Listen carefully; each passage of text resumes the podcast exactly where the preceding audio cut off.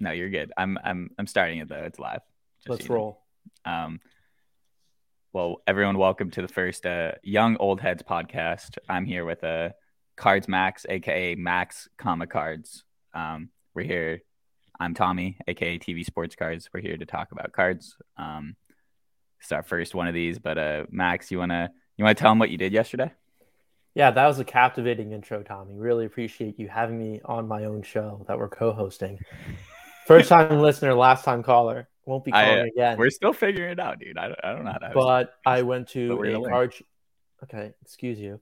I went to a card show in Raleigh yesterday. Mhm. Um, so it's very interesting. They have it at the State Fair fairgrounds, and I park my car that I'm totally parking myself, and I'm going to the there. There's this fairgrounds area, and you know I'm like walking like a nice little half mile to get into the show because it's pretty tough to navigate. And interesting floor scene. It's all circular. Oh It no. is it, like no no no no no like not in the back like sure like you get a little dizzy like but you're just walk it's like this whole circular arena so that was cool wasn't that cool but that was cool um lots of dealers and almost all of them are football basketball not fun um I don't know if my? Um no Desmond Bane pickups I just tried to assert my own Desmond Banes onto other people which were declined um I didn't pick up too much there weren't too much baseball dealers but a good way to spend a Saturday. Probably should have been doing uh, my homework or something. What But a good way to do Saturday. Yeah, no, that I mean, first of all, a county fairgrounds for a card show sounds absolutely ideal. I hope every state fair now has card shows adjacent to it whenever they do it. Um, Mhm. but what is what is what is dealers' responses to Desmond Bane? Uh, I feel like he's a little bit of an under the radar guy. So, what are these like dealers that you see at these shows saying when you try to move his stuff to them? Um, I mean, I feel like most dealers in general are like they want the sixty or seventy percent comps, which hey, like that's totally fair. That's their shtick. That doesn't mean I'm not going to yap about it, but that's how they operate. But I feel like a lot, or just my impression, or at least in these Southern North Carolina shows where people were more hinging on comps, or at least more reliant on them, they recognize Bane as a name that's increasing, but they still want February comps. Yeah, it's like, Which- oh, I see his name on eBay now more, but I still Yeah. don't really know why. Exactly. But so it's like, okay, for a guy who's maybe like 1.3, 1.5x in the past month or 2 Mhm. I'm not going to go below February's comps. yeah, just it's it's ridiculous though. I mean, I, I feel like the NBA right now is in an interesting place, especially with the playoffs starting. Like my boy Jordan Poole last night had a great game. You watch, did you get a chance to watch any of the playoffs games last night? Uh, no, I allegedly don't watch pro sports. Yeah, you alle- all right, yeah. Matt Max, big card guy, big not sports guy. Oh, I love my sports. I know I'm bugging with you. Um, That's not no, my I- guy, though. I like Jordan Nwora. Jordan Nwora. Well, Completely like, different tangent, but yeah. Wait, you you like? Can you just- unrelated from Jordan Poole. Can you describe your just a, your general thought process with basketball because you are such a baseball guy and whenever you do dabble in other sports i'm always interested in like how you approach it and like what your thought process is Well, I mean, I am a man of many basketball acolytes in my uh, high school career and earlier. So I wouldn't say I'm completely foreign to the sport, Mhm. but I feel like in general, I want to find guys that during the rookie year have had. So granted, this is all sports cards in general, unless you're going at the uber high end, unless you're going for like national treasures RPAs or stuff of that like. well It's for the record for the record that's not us we will not That is not me. we will that not be not me. discussing that sort of stuff on this podcast Ah, I might. yeah you'll dabble in Yeah. aspirationally I'll go on my soliloquies. yeah all right But with that in mind, it's a month to month, season to season type of gig where so maybe getting these guys that are having scoring outbursts as rookies or showing that they are legitimate NBA players. Um, good for their higher end if their higher end is still cheap. But that I mean, I remember Tyrese Maxey had a huge scoring outburst on the bench his rookie year. I want to say three or four weeks into the season. I want to say it was like 40 points, something like that. Tommy, do you remember? No, I, de- I definitely remember. Me and my buddies were actually just talking about like Tyrese Maxey's start to his career last night about how like he just showed flashes really early, but not the consistency. And Exactly. time, it just became more consistent. And, And Grant- star. And granted, he wouldn't have really had that if it weren't for Ben Simmons leaving and him opening up just so much more playing time. But Nwora was drafted second round, pick 45 in 2020. I Mm-hmm. mean, it's funny to say rookie cards considering that we're in 2022. So really third year players really a third I mean third year entry next year. But point being, if you see if I see guys that look like they can play, I mean, I enjoy my fantasy basketball. I enjoy just basketball because Mhm. I allegedly watch sports. Then I want to be targeting those guys at least in the offseason or their higher end or auctions that people aren't actively watching. Yeah, for sure. I think I think your approach to basketball is interesting as someone who also collects heavy basketball and baseball. It's just like because the collecting it right now is so different for each sport. Um, I think your approach is interesting, especially as someone who like is making money off the hobby at, and like you know trying to actively uh, build up the cards max vault. Um, which you know More so the for, more so the latter. yeah, yeah, yeah. More so the latter than the former for sure. I uh me and my it was crazy last night. I was thinking Jordan Poole is a freaking third year player right now. He's about to finish up his third year. I'm like, damn, dude, I've been on Twitter way too long. The time flies absolutely, and it doesn't help that we still don't. I mean, we're just now getting uniforms of guys like Cunningham, guys like Jalen Green, uh, Suggs. yeah, I mean it's really easy to complain about the Panini release schedule, but um let's let's uh let's talk about something a little more No, no, no. I mean, not necessarily the reflection of the Panini schedule, but just how quickly it doesn't feel like these people, these you know, Cade Cunningham, you know, um, all these. I mean, the top rookies from NBA. Yeah, Yeah, Mobley. I'm thinking of Kuminga, uh, Giddey, Giddey, Giddey, Kuminga. These pe- these aren't people that aren't being these aren't being chased right now. which is crazy because these dudes are hot. Like if they were, if there were products out like Prism or something, and you're like, oh my god, Kuminga just had a 30 point game for the Warriors last night. His price, there'd be way more hype and more discussion about basketball cards in general instead of uh, fucking uh, what which logo man is Drake gonna pull tonight or some shit like that. You know, it's like yeah, it's there needs to be more. I don't know. Basketball is just so far behind that I think people are just in, disengaged with the actual like how results on the court impact card pricing. It's so disconnected right now because of that. LaMelo Ball, LaMelo Ball, LaMelo Ball. And like uh, we love, to, you know, I love to talk about liquidity. Like Anthony Edwards is popping off right now. He just had one of the best playoff debut games of any player in history, and I can't move an illusions orange parallel rookie card for three dollars on Twitter because the freaking liquidity of Anthony Edwards is is not where it should be because Sounds like more of the liquidity of base.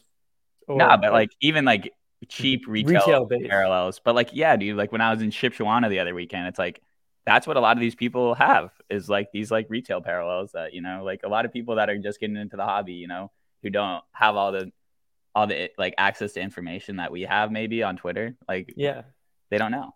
I tried the bulk buy uh, an individual out of all of his retail parallels uh, yesterday. What what can you can you elaborate on? Uh, it didn't work. can you elaborate though on what uh, what were you trying to buy? Um, he had several, not several. I want to say he had, let's say, a full few hundred cards, like let's say three to five hundred cards of just pretty much mosaic color retail parallels, with also some rookie cards in there too. Not to mention as well, um, Cole Anthony mosaic base and um, our favorite player Desmond Bane mosaic base were also still in those one dollar boxes. Definitely worth looking. But I wanted to see if I could maybe get him to like 50 cents per card and I'd be taking like 200 cards. Just a little fun experiment to see, okay, if I ship him off to COMC, how much will I be making or losing from that? Yeah. But he was, he wouldn't go much lower than 70 cents per. But I'm like, okay, I'll pay you the Benjamin or maybe plural right now. Do you do you do that often? Do you like buy out people of like value boxes or anything, or just kind of a that was just a thing you wanted to mess around with? I did it once with Pokemon. Um, part of it is if the shoe fits. Yeah. Like what Some- what are you what are you looking at on eBay right now? And like how does that how does what you look for on eBay differ from what you're looking at for at, looking for at a card show? card show i'm more so looking for deals and underpriced relative to comps and ebay i'm looking for um, cards that i genuinely want to buy at comps naturally Okay. or above the previous comps sometimes Or you're looking for weird eBay listings and people that don't know what This- they're doing. i mean i want to say this is the second straight weekend where i could get like a printing plate auto for 10 bucks which i'll just throw it out on ebay and try to see if it can fend for itself Yeah. but like stuff like that is not something that you're going to be able to find online readily Yeah, true. Like uh, last night, I was doing my my nightly search for my 2004 Upper Deck Power Up parallels that uh, never pop up on eBay, and uh, we had one semi rare parallel pop up that uh, in the last week. But uh, yeah, that's what that's what eBay's for. You know, is finding finding the things that are hot, finding the things that are liquid, but then like keeping your safe searches for the the rare times or something cool pops up. Like uh last night I was trying to fill out my I'm doing 2011 Sepia Giants complete set. You know, the first Yeah. year Sepia parallel out of 99 that year. You make Uh, sure I know.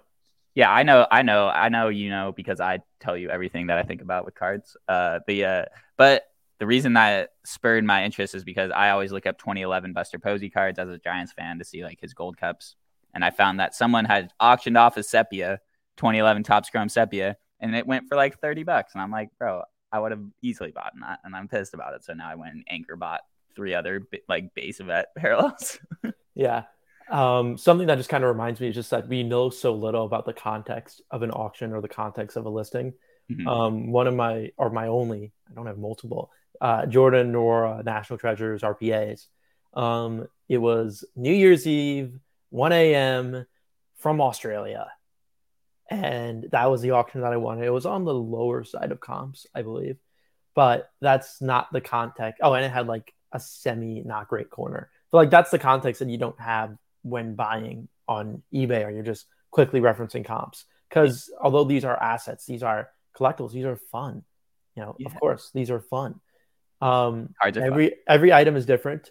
And if something looks a little bit, you know, nifty or cleaner, then okay, maybe that guy's going to pay twenty five dollars more. That doesn't mean yours with a bum corner also gets that price.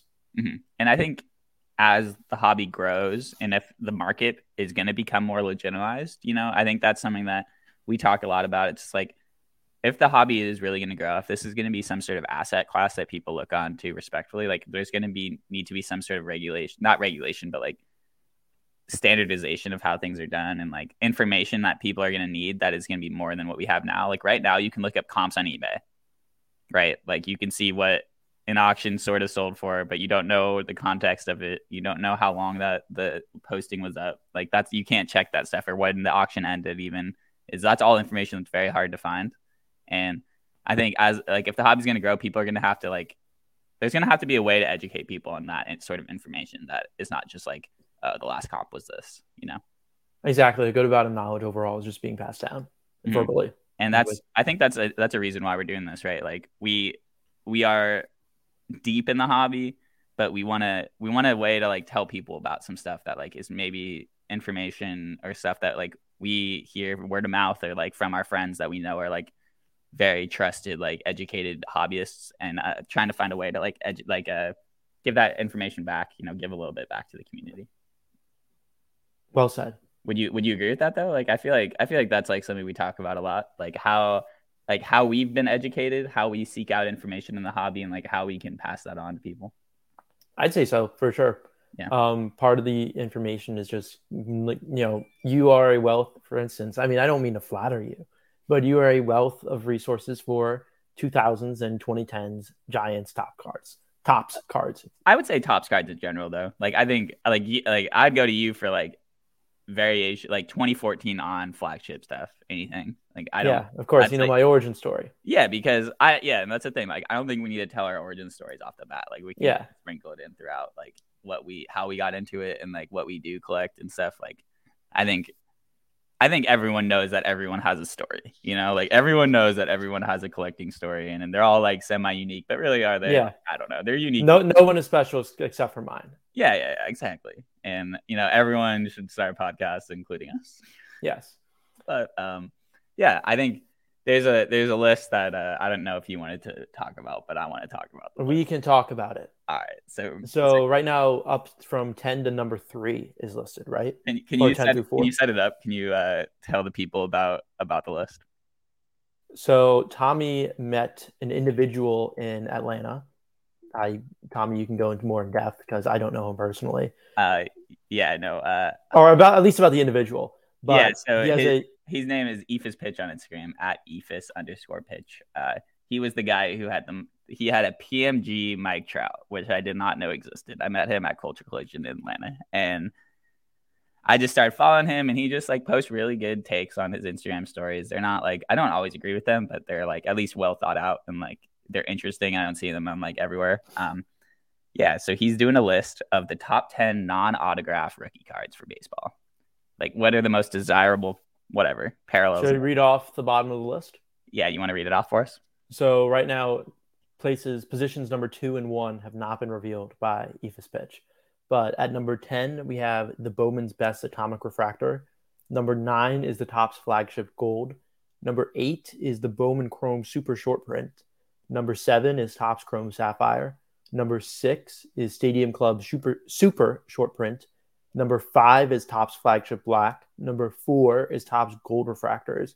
And number three is Topps Heritage Throwback Variations. All right. So initial, what what do you think of the last two? What are going to be two and one? What do I? I am inclined to think that Superfractor has to be number one, right? Yeah, yeah, it has to be. And this isn't necessarily a list of monetary value, but I'd say more just hobby clout and hobby respect. Yeah. A camo out of 25, even if it commands more you know, money, it doesn't have the same power that you wield in your hands as a flagship black.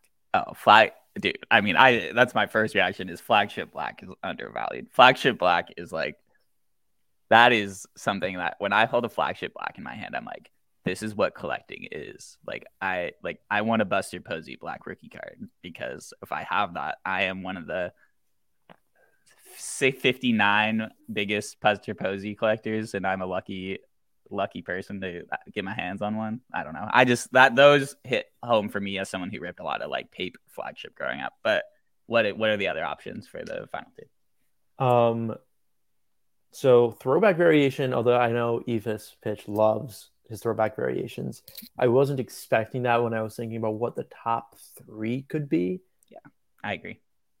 I was shocked by that, honestly. I think maybe a photo vari like a SSP variation flagship. maybe know. red red chrome has a combination of or not too much tradition, but red parallels are out of five. They are they do pop.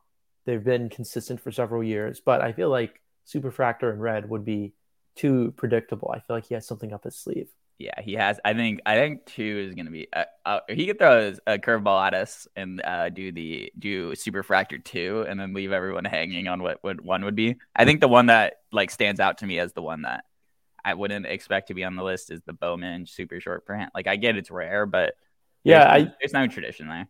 I know in his write up he even said that that was he was calling his shot a bit. I personally didn't realize how to the degree of short printing they're at.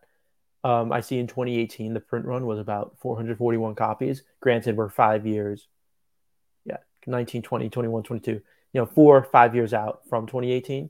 Yeah, but and those print runs have risen. But the distinction about short prints is that it's not just a parallel. It's not just another border. It's makes something unique from the actual rookie card and makes them more collectible.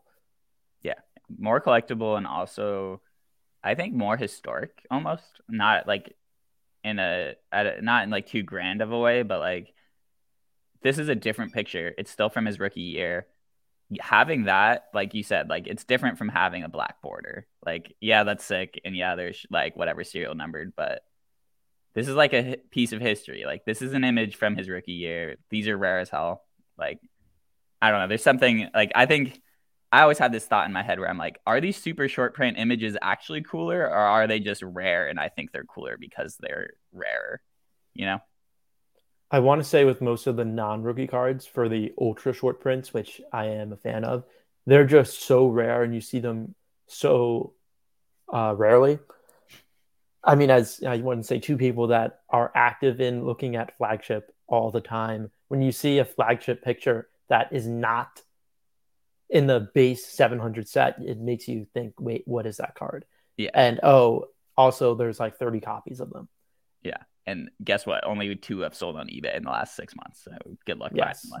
and I and I was those two. Yeah. And yep. And no, and yeah, if you see a Keston Hiura SSP auto, that's Max's definitely. Yes. Um, I can I can I educate the people on something that uh, I educated you on the other day, which Edu- actually I was educated by our boy soft toss left soft tossing lefty on Twitter. Um, yes. He my, my he- favorite high schooler. Yes, he is amazing. And he reached out to me and was like, Hey, Tommy, did you know that Upper Deck does their own version of Topps Now where they sometimes have golf carts and there's like a Tiger Woods one from the Masters? And I'm like, Oh, I had no idea. This is sick.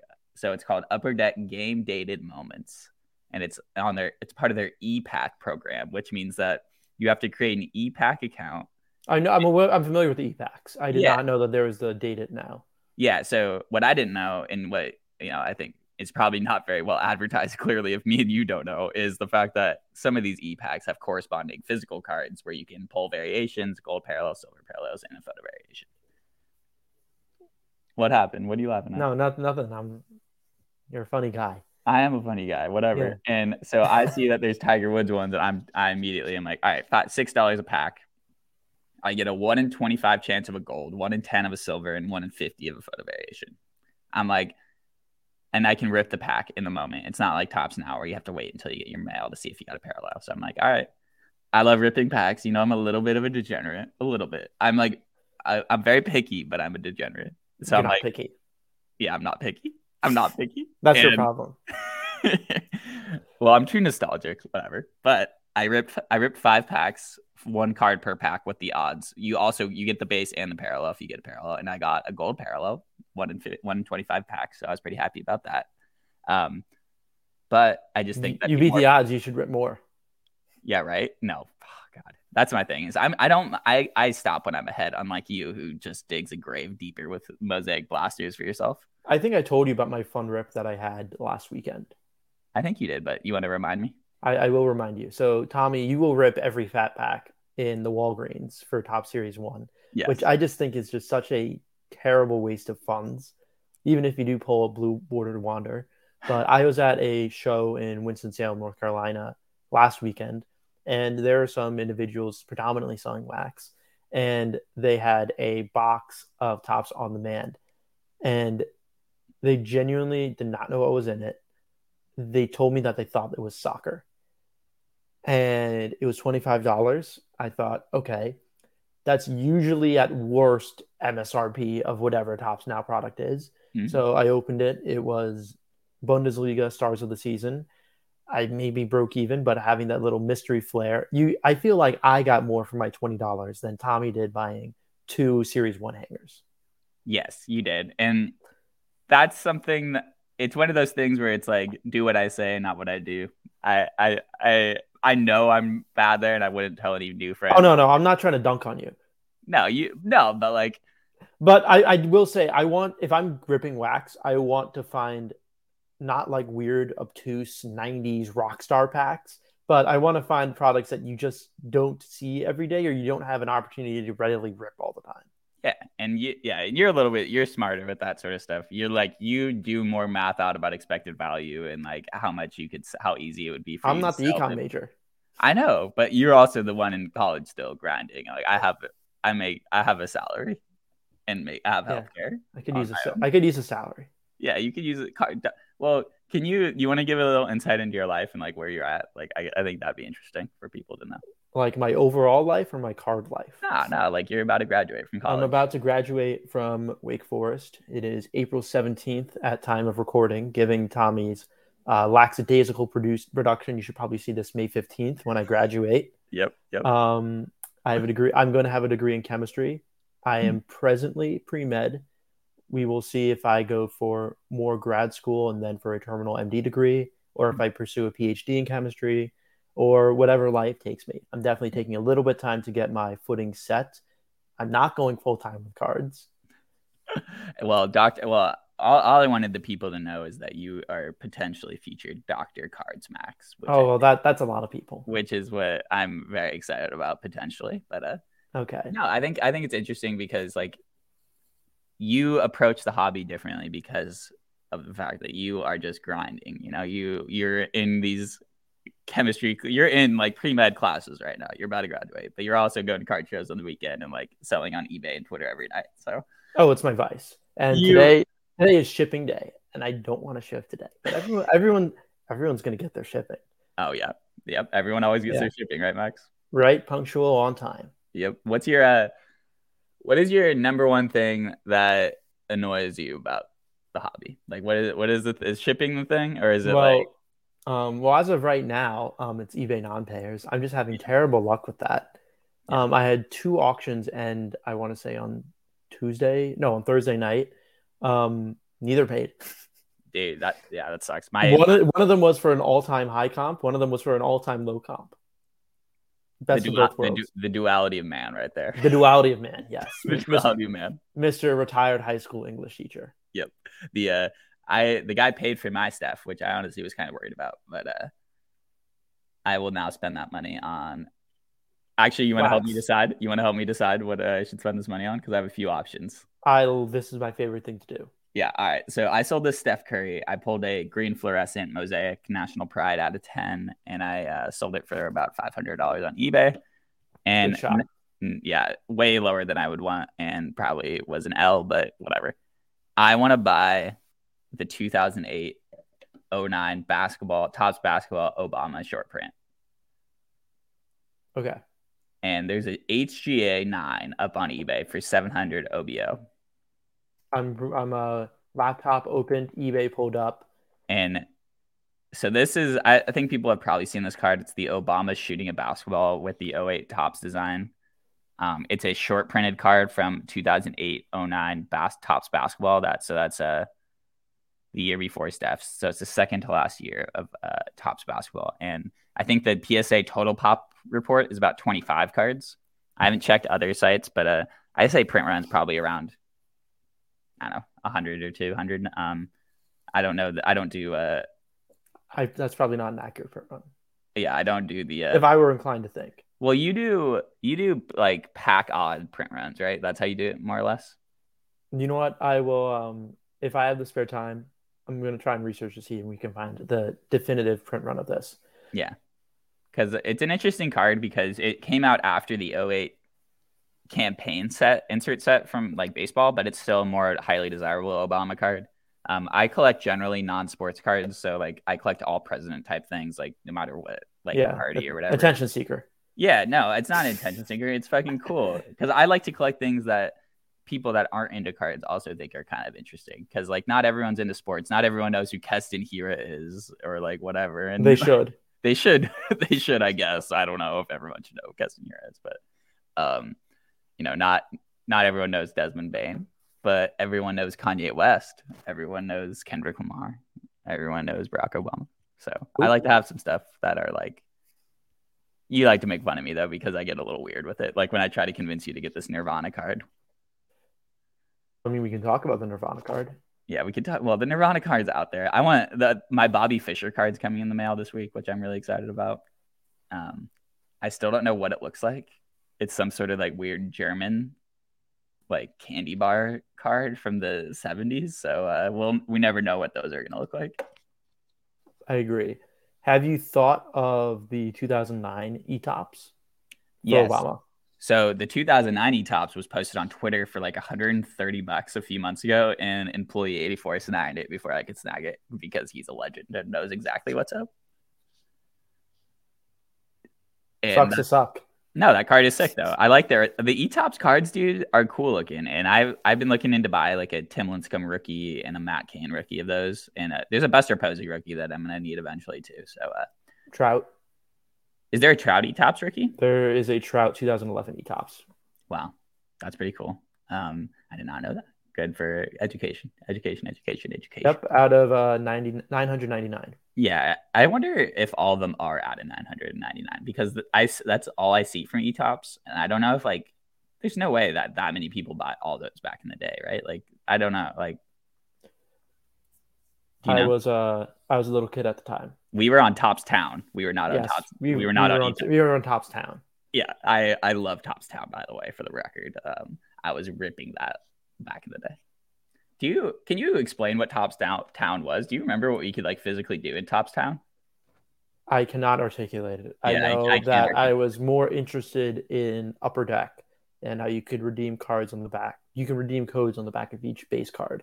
Yeah, like I, upper deck back in the day, I was ripping those like up. I was ripping golf packs because whatever, I was a nerd, and there was like this Tiger Woods scratch off one, and I have I have like four of them, and they're all just absolutely scratched the hell off. Yeah, I mean that's uh that's not what collecting is all about, but that was a way to try and get renewed interest in the hobby.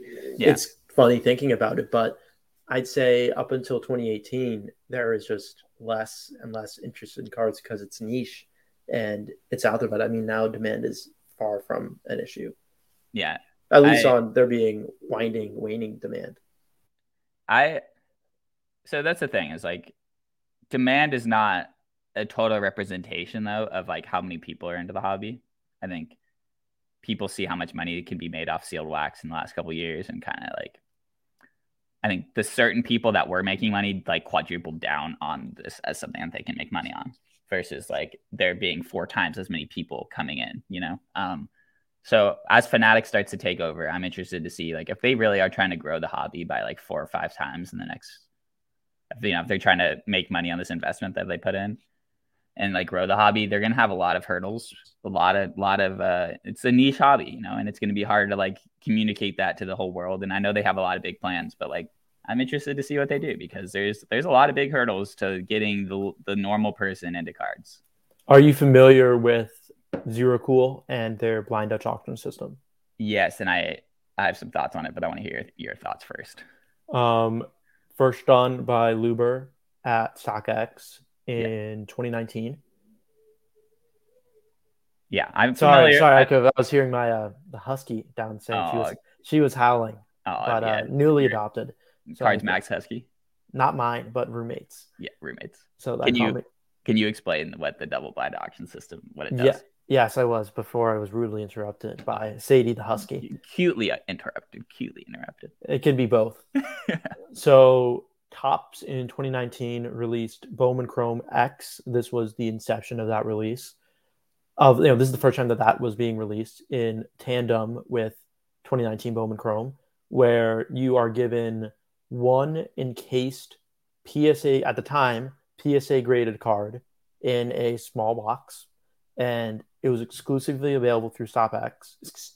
StockX, having some enunciation, you know, pronunciation issues here Okay. and all cards were I want to say out of 31 or out of 37 and there might have been parallels out of 3 and out of 1 something like that but these were very short supply boxes and it was only for pro- a select group of prospects and rookie cards like Tatis has a green X Fractor exclusively from these boxes I have not seen that one before. So that's sick. and all these were PSA graded out of the out of the box. So Luber's distribution of this through StockX was that, and even the rationale that you see on the Zero Cool Fanatics Own card website that we've seen with the VeeFriends card release and the Jackass card release, is that first come first serve used to reward people who wanted to buy the item, but anyone will buy an item for twenty and then sell it for eighty. And Yeah. there's a lot more people that like money more than they like the item. You go. So the blind blind Dutch auction system, every potential buyer puts in the maximum that they are willing to pay as a blind bid. Yeah. No one else knows what that bid is.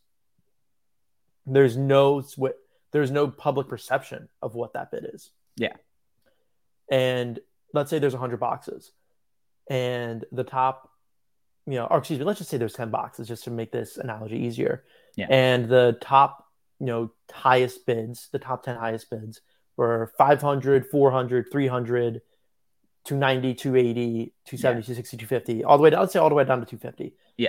Then if 250 is the lowest bid, then the top, those people who did 250 and higher all get 10 bo- all get one box at At 200 at $250. So the price is not the top; it's the tenth highest bid.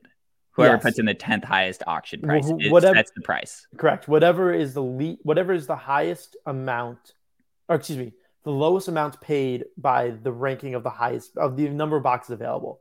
So there's a And- hundred boxes, then the hundredth lowest bid that would have gotten a box gets it, Yeah, and they the- all pay that price. So Yeah. Fanatics leaves a lot of money on the table, but the point of this is to generate a sense of market value. And although you know, like as we saw with Gary Vee, FOMO can kick in quick, and there's still going to be aftermarket demand for this stuff. But at least in the initial thought, it's like, okay, if I want to pay $150 for this box and the min bid was 200, okay, I wasn't going to pay for that price anyway.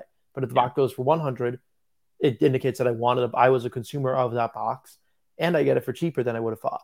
Yeah, and I think us explaining this whole concept is what is my what my problem is with it is just like it's a little too con- complex. Like I think it's very fair. I think it's like the most fair way. Uh, like I think we both agree it's the most fair way of doing that. But it is ex- it is very complex to explain this to someone, and it is not going to lower the barrier for entry to cards. And I know that like getting you know getting access to product is something that is good for the people. You know, it's good for people to have access. And I know that like bots are a problem and everything, but like it is complex. It's hard to explain. It's like it is. It's an easy. It's a concept that's not too difficult, but like verbally explaining this to someone, if I was like, "Hey, dude, they're jackass cards," like, and like some guy who's not into sports, and he's like, "Oh, I really want to buy one of those boxes. Like, how do I do it?" And I'm like, "Oh, well, guess what? Double blind auction." like I don't know. Yeah. It's not. It's not like the most friendly thing. It's not like someone's gonna be like, "Oh, sweet, like let's go, let's do it." Um, whatever. But I, I, I, I think like- part of that crazy is naturally intertwined with people being into cards in the first place and into all of these nuances and specialties and asterisks and exceptions. Yeah. So although it's a little bit tough to digest, it at least promotes a fair system. Yeah, and I I think that is what is gives me hope with Fanatics is like they seem to get it. They get that there's more cards can be doing with culture, like getting more other brands that are already kind of in a similar collecting realm and getting them to partner. Like I saw Topps partnered with Lids the other day. They're going to start put it selling cards at Lids. I think that is something they should have started doing in like 2007.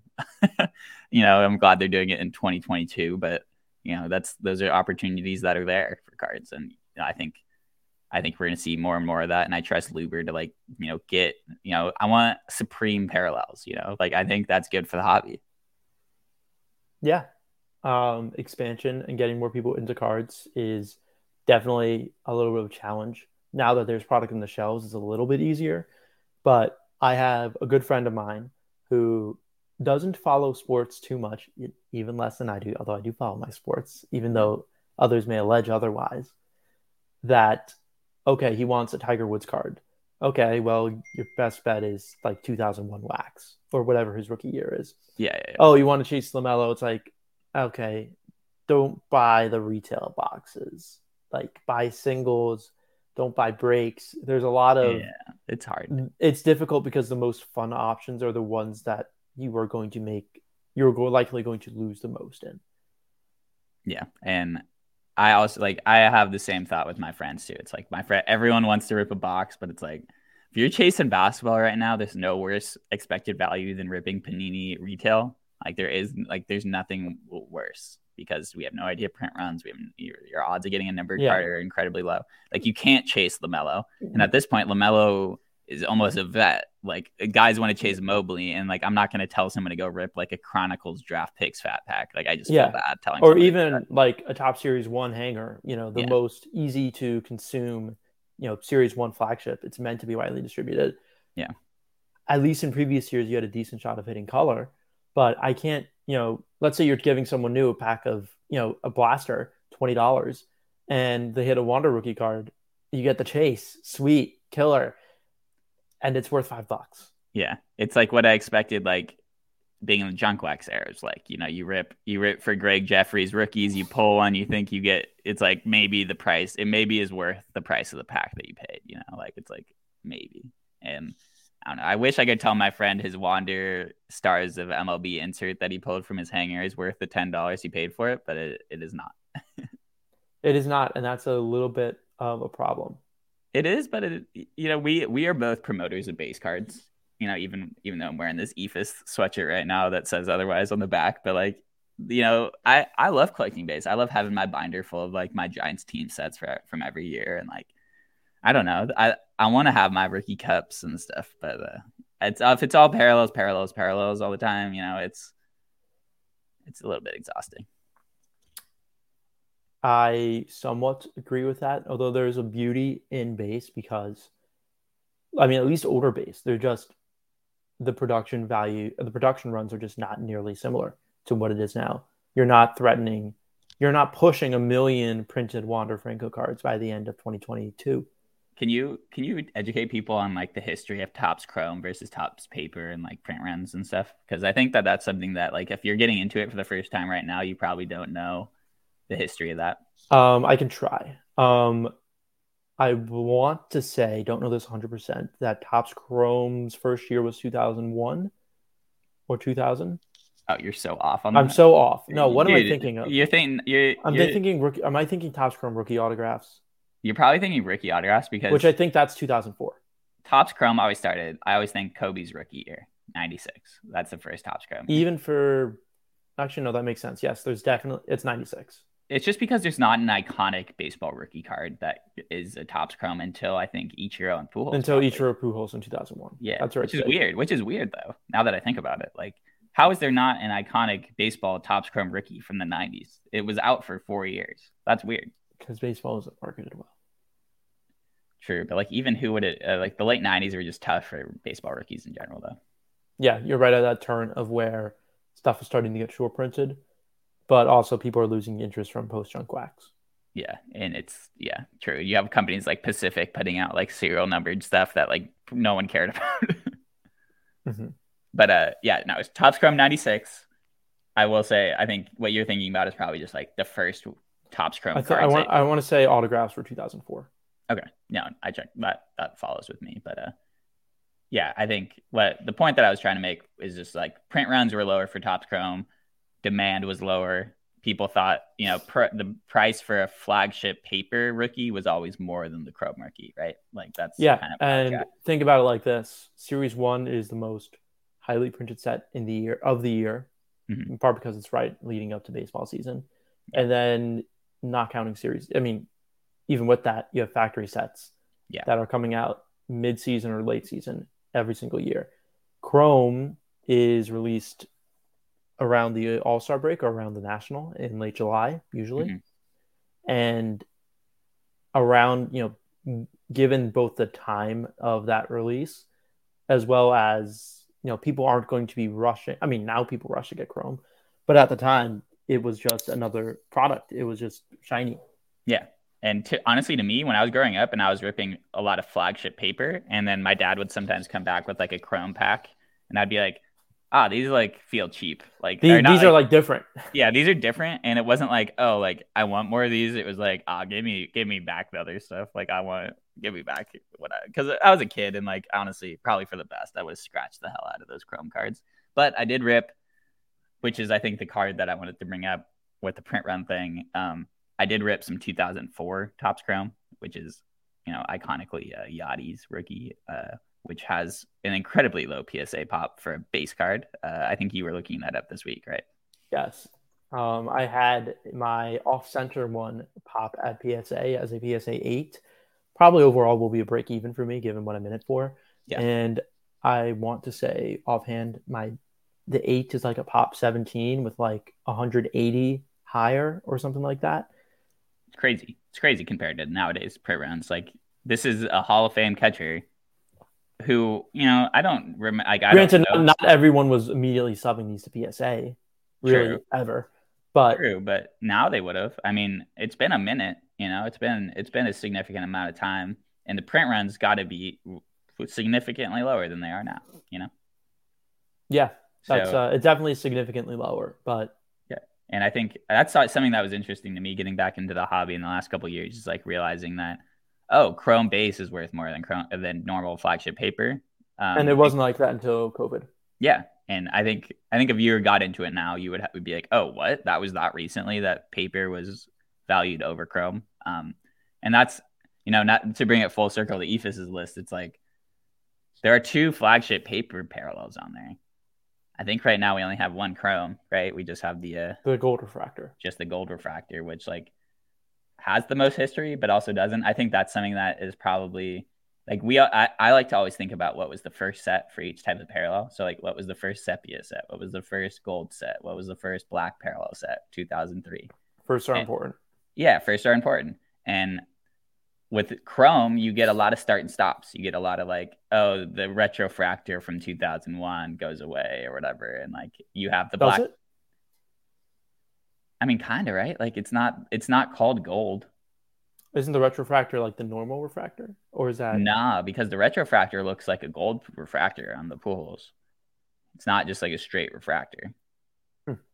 Um, it's a lot of start and stops though. Like the black refractor, you get that for like a little bit. Like that could have been that should have been one. I think like the equivalent of the gold parallel for for Chrome should have been the the black refractor. But now it's kind of become just the the base refractor, which is now way too common. So well, the like, black refractor is gone. I know, which I think which is whack, dude. I love the black refractor. When did they get rid of that? Like 2015? A while ago, yeah. Because like, oh, I sent you the the Trout one from 2013 up. Betts has Betts has a black refractor rookie. He does. Okay, so 2014, yeah, when it must have been last year. Because I once they got rid of the border, I guess they got rid of the black refractor. That makes it well 2016. trying to think of the 2016 design. No, 2016. Yeah, they didn't have the full border in 2016. They just had like the little cross. Yeah, so that they they, they probably switched things up then, I guess. But uh, and then 2015, 2015 had, yeah, 2015 had borders, but it was, um, it was like multicolored. It was not just a white border like it was in 2014. Yeah, and 2014, and also like, so like a lot of years previously, like I think going back to 2008, between 20 2008 and 2014, I think it's all white border Topps cards. If I'm yeah, I know 2014 is the last year of white bordered. Yeah, because it 2007 was the black border, which I ripped a lot of. Oh, that's beautiful. That is a beautiful Trevor Story card. I I like him. Is he Hall of Fame bound? Possibly. Or does he do you have a chance? um, have... dude has a chance. Maybe if he gets rings and he boosts the accolades a little bit. Yeah. Because I know he started off so strong and he had Coors. He has Coors Field. Yeah, true. Coors Field. Yeah. Uh, um, I just panned my black out of 65 Trevor Story black rookie card to the camera to Tommy. PSA 9, pop four, none higher. None higher? None oh. higher. No tens. Wow. You know, that's all right. So there's a guy, his name is Jules. He's on Twitter. Uh, I forget what his Twitter ad is, but I, I know him from Chicago. He uh, is a huge Joey Votto collector. Um, mm-hmm and he posted on the timeline the other day a Joey Votto black rookie PSA 10, and I was like, like he's just kind of getting into it. Like he knows a lot now, but like I was like, dude, like that is like one of the coolest cards I've ever seen. Like a PSA 10 black rookie card, those things just do not pop up. Yeah. Um, I started a small collection of black rookie cards, but just not of guys that were like killer, but like guys in like the ten to twenty dollar range because like these guys are just you know they they dry up quickly. I have like a Mike Brosseau. I have like a Brett Phillips. I got that like right around when he was making noise in the World Series. I have a Maikel Franco, huge Phillies bust from 2015, awesome. and going to be play the hot corner at third base. So even stuff like that, like okay, like I still keep them not necessarily for resale value, but just as a little bit of a memento for how big or how these guys were bigger names or at least interesting names at some point. Yeah, and, and I, once they dry up, they dry up. Yeah. Like, if you showed up to imagine showing up to a show, you had an entire case full of black parallel rookie cards. You know how like you know how many comments you would get from people about how cool that is. Like, no, I think eighty percent of people would think I'm crazy for holding those cards, and they don't know baseball at all. But then like the other twenty percent would just like respect it. Yeah, they'd be like, "Damn, that's sick that you have these." Like, uh, I I I've told you this before, but my biggest pull growing up was a Mad Bum Black parallel rookie. Which my you know. my biggest pull was a Troy Glaus like tenth year black refractor. So you have me beat for sure. Yeah, my I, or, I pulled I ripped I I pulled three black parallels growing up. I pulled an 03 Jason Pridie prospects out of 52, which was the first year black parallels, which was that's I mean, at least it was a prospect, but that too did not turn out. My second one was 2005 Chipper Jones black parallel. I think I sold that for like 20 bucks getting back into the hobby, which I didn't do that. And my third one was Madison Bumgarner 2010 Topps rookie card out of 59. That was that was pretty hype. Um, but again, you have that, it slabbed or you just keep it raw. I have it raw. It's really clean, dude. Like I don't know what I. It was like at the end of my collecting as a kid, so like I think I probably yeah. just like tossed it in a binder and like never ever took it out of it. So it's just been literally sitting in a binder. For me, I feel like get that in the popboard just so that like it's like another recorded copy that exists. Yeah. No. And also it's like with a card that cool, that old, and that hey, that this is my opinion. Like this is why, you know, I got my Trevor Story slabbed even though it, I knew it would nine. Yeah. No, but that, I'm very happy with that nine. But no. I just to have that, that's just like it's it's a, just an outright cool card. and Oh, that's that's diluted diluted by that Walmart had retail black parallels that year. yeah, diluted, but not.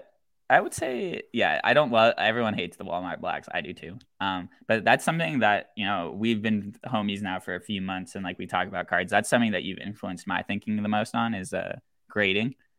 So I'm a I'm a collector. Like I don't really sell that many cards, but like you changed my mind about why having something slabbed it adds something to it.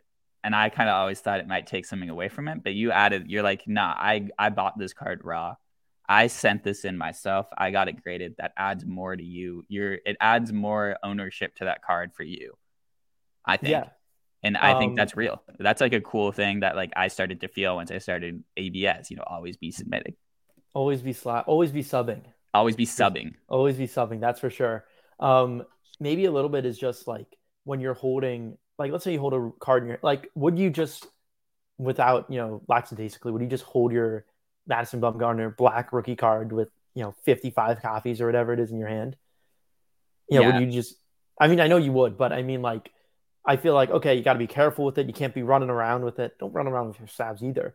Yeah. But it's like okay, it's fragile, it's delicate. At least like I can pick this up and hold it, and I don't have to worry about my oily fingers getting it after having some nice fried chicken. yeah. Or like I have it I have it in a one touch. It's preserved. Yeah. So how I keep my nice cards, I keep them in one touches that are in bags. So like Yeah, which is probably as secure as you can keep something without slabbing it, but is also like still like as what happened with your your Juan Soto goal. Juan Soto goal, you know, you never know. You could accidentally crease it somehow any second. ah, which is funny because that's that's not what happened. I know. but we can we can not- save that for another time. No, no, but like no, that's like just in general though. Like I I can, yes, but that could happen submitting it though too. You know, I think that's something that people worry about significant like significantly is like I don't want to send in this card in the mail. You know, you know how you know how effed up the mail service can be sometimes. Like I don't Oh, know. I have experienced firsthand. Did you uh, get that resolved for the? I did. the I did not. You did not get that. I have an active uh, mail search. Uh, they're getting the Army and the Navy to find my lost bubble mailers, and right now with no success. I'll call my guy at the Coast Guard. We'll see if he can uh, put in a word. Get, okay, get some get, get Air Force in while you're at it. Yeah, yeah. Uh, Space Force too, maybe possibly. Space Uh, Force, yeah. Well, I was telling my friend last night that uh, I think my my career goal is to be the head lobbyist for the card industry to Congress. Like the Solicitor General. Yeah, like I want to be the guy that like let's say someone there's like a they're like all right we're passing this bill about collectibles like Yeah, I'm the guy trying you to are the You are the litigator in that yeah situation. I want to be like going to Congress people's offices being like if you don't vote no on this bill I'm taking away your rights to product like you're not getting hobby boxes anymore to your office that's what I want to be saying That's kind of funny. if I was if I was running for office I do take campaign contributions in hobby boxes Yeah, I'm gonna yeah. I'll, I'll propose that for Darian's next election yes. Um, always need some spicy stuff. Mm, Can we, uh, Political sometimes. Yeah. Can we uh can we do a little uh what what what do you got in the week ahead? What what anything you got coming in? Any any sort of card related activities you got going on? week? Um, card related activities, I don't have too much. I have a PSA sub that popped and is in transit to me right now. So it'll be cool, even though I know the grades and I know the cards. yeah, I was gonna say you're not you're not team no look. I well for subs that are like six, seven months total, bulk, like you know, door to door, that's when I'm kind of like team no look. Cause like, look, if I've already waited like a year for my sub to pop, I can wait another week. Yeah. But for stuff that is a month turnaround or two weeks turnaround, it's like cash flow, cash flow, cash flow, cash flow as well. Like always be listing sometimes. No, And- you are always listing. Oh You- no, I got to be always doing my homework. I don't have time to list. yeah, that's why you that's why you're constantly texting me about cards. Oh, you are really gonna spill me like that. nah, nah, you know I. You know that that's just me. But just- so I- I'm distracting you mo- more times than uh, vice versa. yes, you on Central Time schedule gets to send me listings that I get to wake up to post midnight. That's But fun. what's up? I said that's fun though. You like yeah, that. no, it is fun. I love it. Yeah. Um, what do I have coming in during the week? Yeah. Um, I have another Jazz Chisholm Black, my fourth. Um, right now I have two PSA eights, one PSA nine, and I bought another one off eBay Raw, and there's no more on eBay that I see. So dude. Let's go. Is this That's an addic- awesome. Is this an addiction at this point? I don't know. Dude, Um, I am so happy though. That's awesome. I I love this like horrid black parallels of one guy like sort of strategy. Like if Jazz Chisholm, like let's say he wins like the home run derby or something, like Yeah. something kind of random. Like you're gonna sell one of those for the price that you get two or three of them for, probably. I may have overpaid a bit, but we'll see. We'll see. Um, and then I have three Pokemon cards coming in that are on the mintier side from I want to say 2004, 2006, and 2008. Um, possible what was subbing possible subbing options here? Like you might submit these. um, combination of nostalgia, combination of these are lower pops than people would think, and I don't know if I would rather have like just to put a number on it like all right your psa 9s are doing like 200 300 dollars of some of these you know mid 2000s pokemon holos and granted you know i'm i didn't follow too much sports when i was a kid Yeah. and i ripped baseball cards as much as any other kid when i was a kid Yeah. but also pokemon when i'm seven i'd never played any of the nintendo games but that was just more popular at the Yeah. time Yeah. like kids would go in and they would trade their pokemon cards and you'd get scammed and that's how it goes Yeah. so there's more of like an actual like personal nostalgia with that than it is for sports cards for me even though i'd much rather use buy sports cards and i'm more financially and otherwise invested into sports cards Yeah, for sure. but uh, if there's something that i am a little financially bullish on given that i am very much not a financial expert i'm good at losing money actually um, i think that like if you're looking at your charizards like people want their 10s and then their 10s are like five figures in price or four Yeah. figures in price and Yeah. then they're priced out but i still think that there's so few nines of these years of cards available Yeah. that i want to subbing them and then keeping them for my own enjoyment and for my own stash as well as i think if the margins work out the margins also work out but this isn't stuff that i'm readily partly because it isn't as liquid ready to flip as soon as i get it in hand Yeah, I I love hearing you talk about Pokemon because it's so it's something that like I don't really have a connection with. So So when you were six, seven, eight, like what trading cards did people have, or what what what type of school were you in as well? I went to I just went to like Catholic school growing up, so like just like thirty person per grade classes. Yeah. Um, but yeah, so I I had a pretty like I wasn't exposed to like tons of kids, you know, and stuff. So I, I, I mean, I wasn't either. I also had a thirty year class. Yeah, in my, in my private high school. for sure, and I I did not know anyone. Like I knew my friends had some baseball cards. All my friends knew that I had a ton of baseball cards, and like it was kind of just like my thing. And like I was very possessive about it, and like I would spend hours in my room like sorting them by team, and then putting them in binders, and like I had like so many binders full of baseball cards, and I would never trade them with anyone or anything. So like my experience was very um internal, you know, like it was a very Yeah. personal thing for me as opposed to this social aspect. I want to say with sports and baseball, definitely more personal, but just you know, granted, seven, eight year olds groupthink is very strong. One kid has Pokemon cards, everyone wants to have them. So I mean, this is all, and also given that, look, sports, you have your mass commercialized base and your rare serial number parallels. Pokemon, there's no parallels. These are quite literally the same cards and the same versions that I had when as a little kid. Yeah, and Pokemon's more for the people that way, I think, and that's Yes. and that's why I love Pokemon is because it it helps. It's it's more accessible. You know, it's there's no double blind auctions in Pokemon. Yes. Um, you are you familiar with how reprints work? I'm not actually. I I'm aware that they exist. I'm not familiar with how they work. Okay. So I've never played the actual TCG game. I'm not that much of a nerd. Hey, But- hey, hey, hey.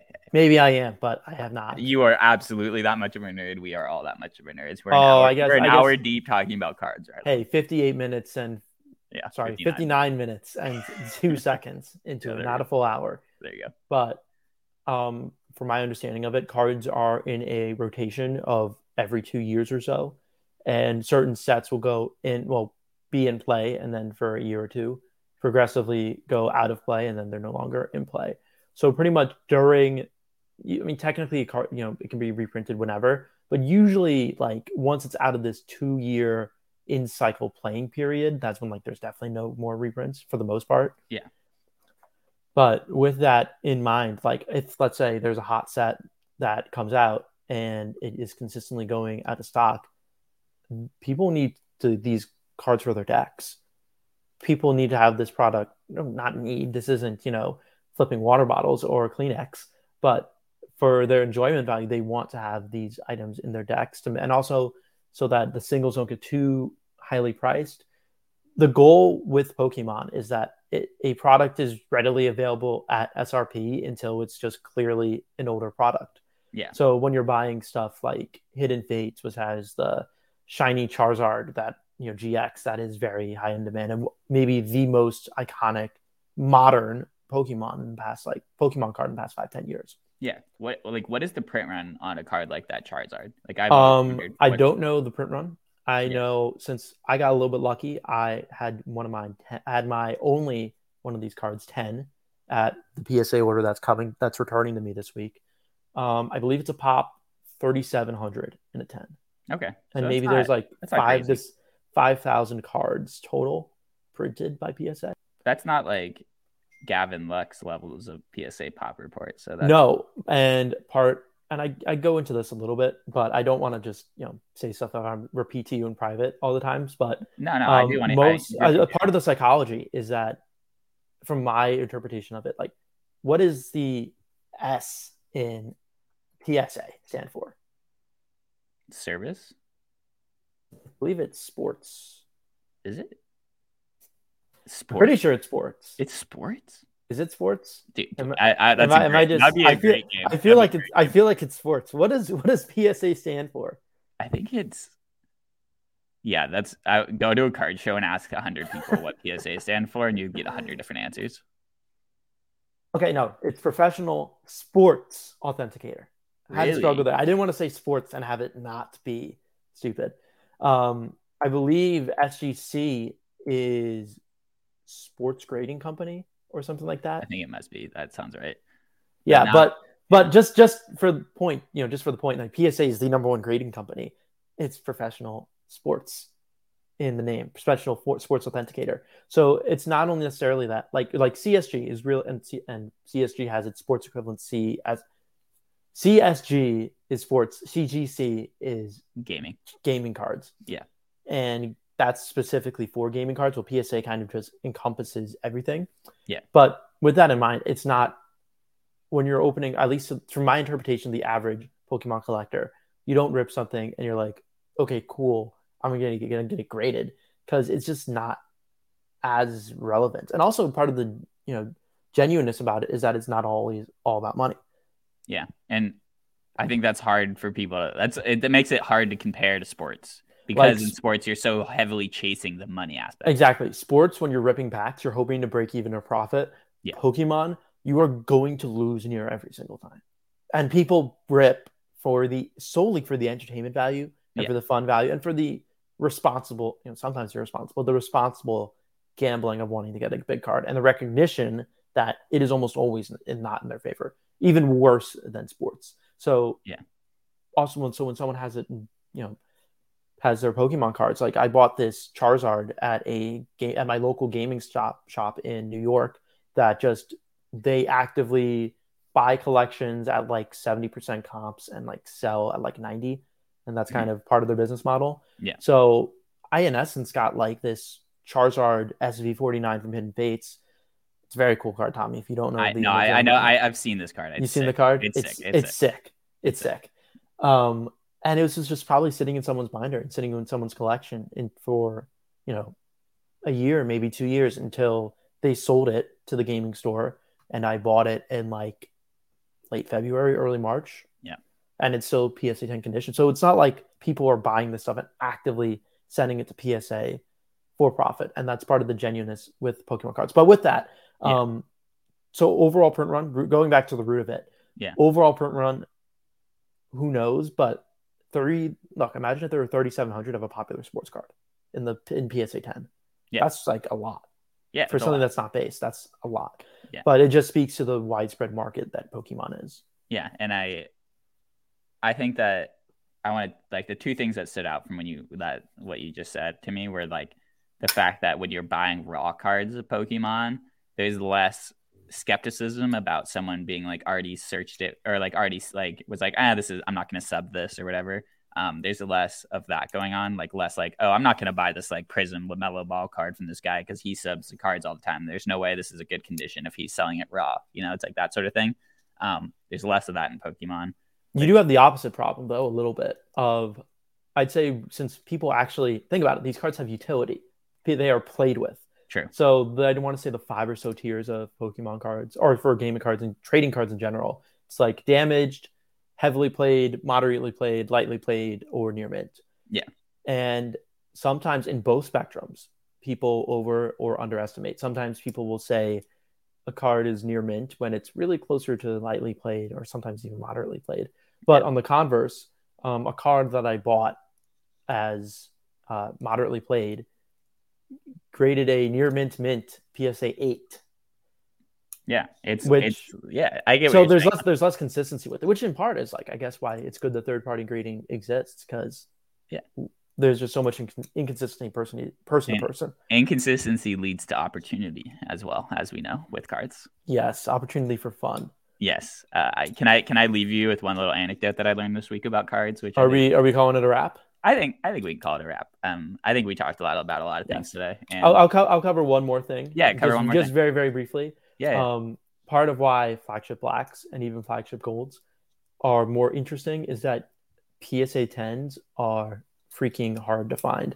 Yeah. And part of why what's a little bit attracting me with Pokemon is that like a PSA 9 is not a failed PSA 10 for older Pokemon. A Yeah. PSA 9 is like mint and it's not just something, you know, that nobody really wants or even like flagship black, flagship gold like all right, my my story that I was sharing is F one. F1. Oh yeah, F1 has several exactly. F1's a perfect uh, context of parallels have chipping issues on the back because they're made in Italy. Tens are near impossible. Nines are hard to get. Eights are your normal, normal-ish, sometimes a little bit lower. So with that in mind, like the grade actually means something when it isn't a 70% PSA 10. Yeah, for sure. I think that whole concept of gradability is something that is going to have another thing where like there's going to have to be an easier way for someone to figure that out. Like, oh, this set is hard to grade. And I know you can just search pop reports and be like, oh, like this set, it looks like there's less tens and stuff. Yeah. But like, it's going to be hard for people to learn, like to figure that out Yeah. on their own. Yeah, in the context that a nine is unwanted and you can barely tell the difference between that and a 10, you can definitely tell the difference between like lightly played and and near mint or whatever. And the variance in grades is definitely more important. Yeah, for sure. Um, I I love your I love the thought about the gradability thing and like the that's why I was so impressed by seeing a PSA 10 Black Joey Auto rookie card. It's like, dude, those things just do not exist. They just they just they're just come out of the pack as nines or eights, you know. Yeah, exactly. And, that's uh, cool. And that is collecting. And that is collecting, and that's what collecting's all about. I'm gonna leave you just one little tidbit that I learned this week. Um, did you know that in Europe, I learned this from a man from France this week that uh, sticker packs in Europe are sold at cigarette and lottery stores, and not at like a toy store. I did not know that. Isn't that interesting though? Like it's like it's it's like a it, they put them next to the lottery and where you go buy cigarettes, not where the kids are playing. That's incredibly interesting. yeah. so- Um, I know obviously a lot of stickers are, or even more so decades ago than now, were just immediately put into soccer sticker albums. Yeah, exactly but uh it's just it's just something to think about you know it's just an interesting cultural difference between the us and europe and stickers versus cards but uh Great topic for Max- next time. yeah and i think we'll do these about once a week if you're down um i i love I, I am an always down type of guy. yeah and i think a lot of people talk about doing a podcast or talk about doing a card show and you know we we facetime each other about like once every other day and talk for about two hours anyway so we might as well Might as well get it on the record.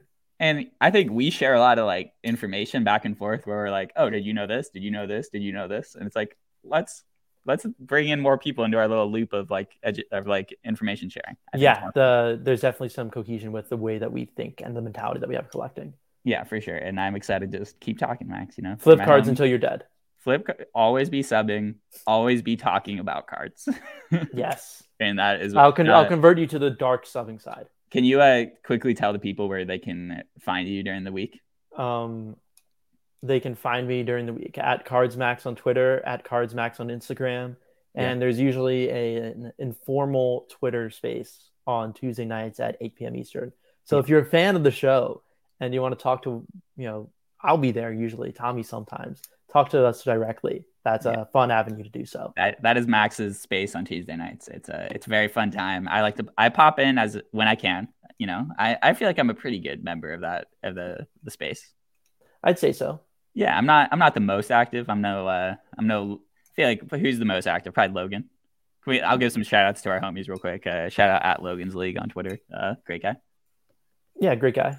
Um, But uh, yeah, uh, at, SRS Cards, Max is uh, our other employer. other employer. No, no, no. This is a co-hosting Yeah. podcast here. This is Um, a uh, this is a this is a pro fun. Podcast, this is pro but fun, pro collecting, pro pro cards, and uh, we'll see we'll see everybody next week, Max. Same time, same place. Everyone next week.